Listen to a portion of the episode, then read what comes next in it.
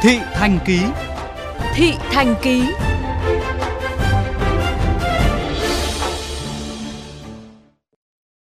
Thưa quý vị và các bạn, đã hơn một tuần thành phố Hà Nội yêu cầu đóng cửa các quán ăn, trà đá, cà phê vỉa hè để đảm bảo công tác phòng chống dịch COVID-19. Ngay sau khi có lệnh cấm, nhiều cơ sở kinh doanh đã chấp hành nghiêm chỉ đạo của Ủy ban nhân dân thành phố Hà Nội. Thế nhưng bên cạnh đó vẫn còn nhiều hàng quán thực hiện đóng cửa một cách chống đối hoặc thực hiện theo kiểu ngoài đóng trong mở, gây khó khăn cho công tác phòng chống dịch bệnh. Ghi nhận của phóng viên Hải Bằng.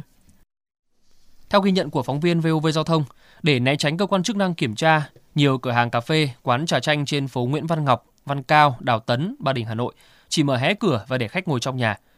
Điều đáng nói trong quán khách ngồi kín bàn, không hề thực hiện giãn cách hay có bất cứ biện pháp phòng dịch nào theo khuyến cáo của Bộ Y tế.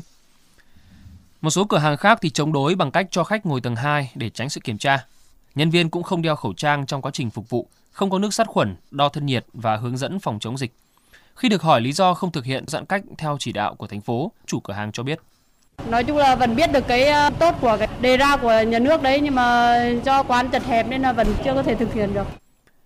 Tại một số quán bia trên đường Đội Cấn, Phan Kế Bính, Kim Ngưu vẫn bố trí bàn ghế ngồi sát nhau, lối đi cũng được tận dụng để kê bàn ghế phục vụ khách hàng. Ghi nhận tại quán bia Ngọc Huyền nằm tại khu tập thể E6 Quỳnh Mai, Hai Bà Trưng, Hà Nội vào chiều 18 tháng 2 vừa qua. Bất chấp quy định, quán bia này nghĩ ra đủ trò để lách luật, như bên ngoài đóng cửa nhưng bên trong lại cho khách ngồi uống bia đông nghịt.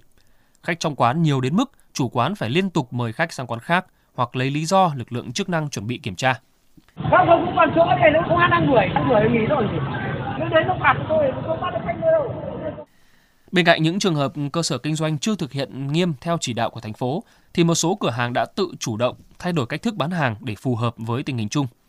Chị Đoàn Thị Ánh Nga, chủ một cửa hàng ăn uống tại quận Ba Đình cho biết, ngay sau khi thành phố có yêu cầu đóng cửa quán ăn vỉa hè, cửa hàng của chị Nga đã thu gọn chỉ bán trong nhà, đồng thời lắp tấm nhựa ngăn cách từng khách với nhau, đảm bảo khoảng cách giữa các khách hàng.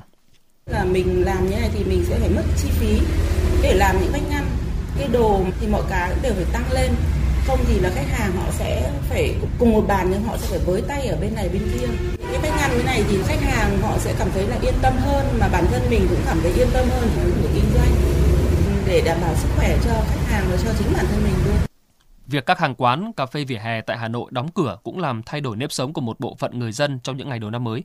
Nhiều hàng quán đã chuyển hẳn sang bán online, chỉ bán hàng mang đi. Vì vậy vai trò của người giao hàng ngày một quan trọng.